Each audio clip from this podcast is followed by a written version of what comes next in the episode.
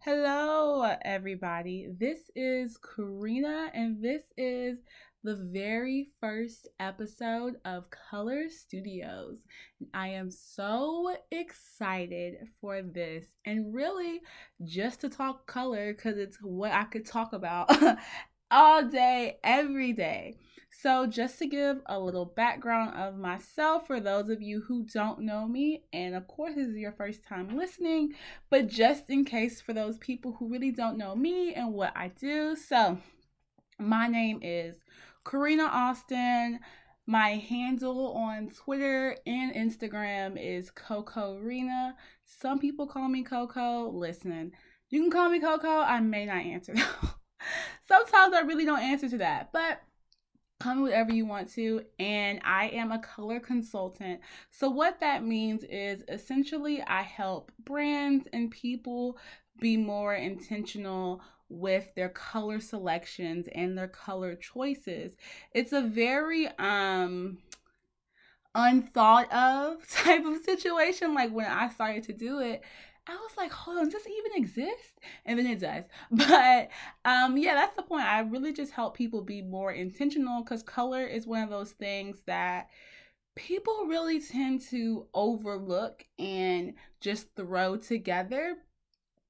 But the way people perceive color differs so much, and it's such an important key that a lot of people don't don't hone in on essentially. So my job is to essentially teach everybody how to hone in on that, what colors work for your market, what colors work for what you're trying to do all together, and what colors are going to be forecasted in the future to help you get there essentially. So a great example of that would be if you still think modern equals black and white, you're a little bit dated. like that's not what modern equals like equals anymore. So if you're a brand and you really want something to be modern, black and white just isn't going to get you there anymore. So that's usually what that's what I specialize in. Um color has been one of those things that I've studied for like ever and I didn't realize I was studying it until I put a name on it and I was like, oh. So I so I also own a fabric store called Fibers. So I am a seamstress, a designer, I do all of that. Most of the time my color studies and how I really explore color is through textiles. So that's one aspect of it. So that was the first job or the first career that I had essentially.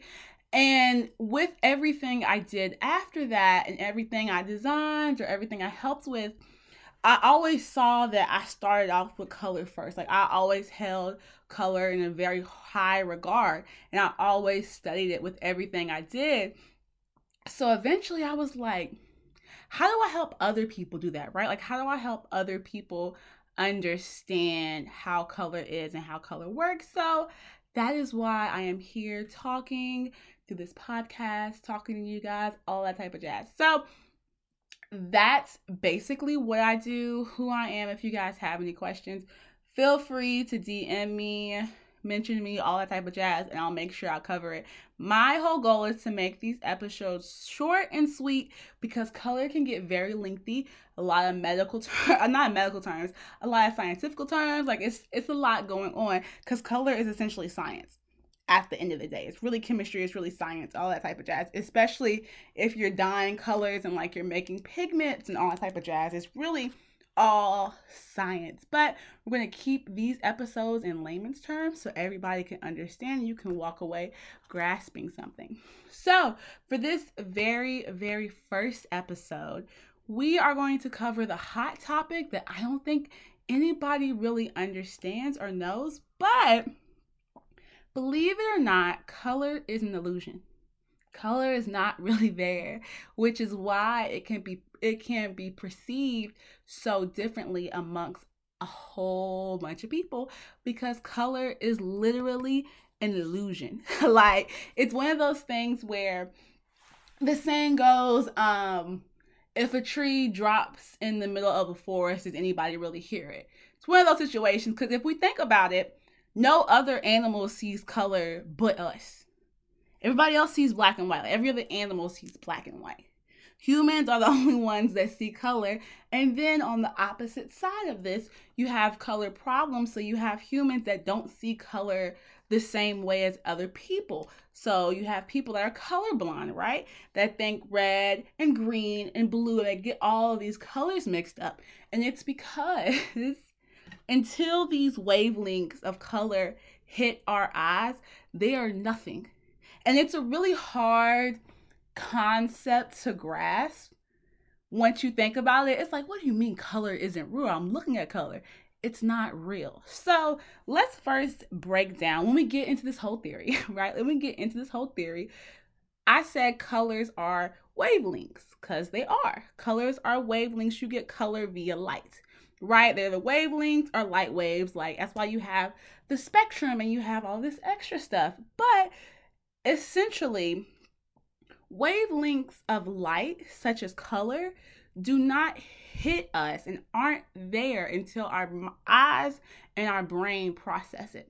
So, here's how it happens, which is why I said that's why animals don't see it and why some humans are colorblind because you have this whole process that you that your brain goes through and your eyes go through to evaluate color essentially which is why it can be perceived and manipulated differently through different people. So let's break this down for example. So the very first thing is there's light so after there's light this light goes through goes to your pupils.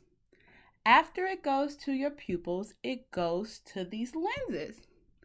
After it goes to the lenses, it goes to your retinas. So then once the retinas get it, it goes to these photoreceptors, which in your photoreceptors, you have three main ones. And to keep it short, the three main ones are red, green, and blue. So if we refer back to the fact that colors are wavelengths, we have short wavelengths, long wavelengths, and medium wavelengths. This is also how when you enter into color psychology and how some colors have more energy and some colors have less energy. So, one cone only does short wavelengths. So those wavelengths are going to be your blues and your violets. The other one does medium. So that's when you get your greens and your yellows. And the last one does the long wavelengths. And that's when you get your red, your oranges, and your yellows. So these three photoreceptors are working every time you see color, and that's how you're able to identify it. So another term or another way to think about this is that's why when you look at color, you're able to see, okay, so this color is a little bit of a red orange because you those three photoreceptors are all working at the same time which is why you're able to identify multiple colors in one color essentially. So these photoreceptors get them right?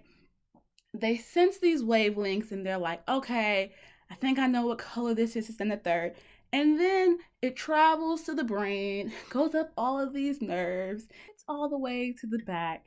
And that's where all of this information hits something called the primary visual cortex in the back of your brain. And then that's where your brain starts to analyze okay, this isn't just a red mass, this is a red couch. These are orange shoes. This is a yellow ball. And that's how we analyze color.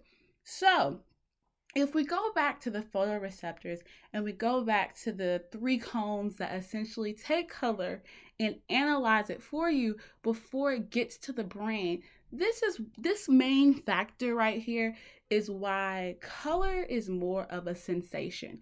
So we go back to the very beginning of this episode when I said color is like music, right? It's all a sensation. Color is all about emotions and the way people feel. And that's why it's also so easy for people to have a special connection with color.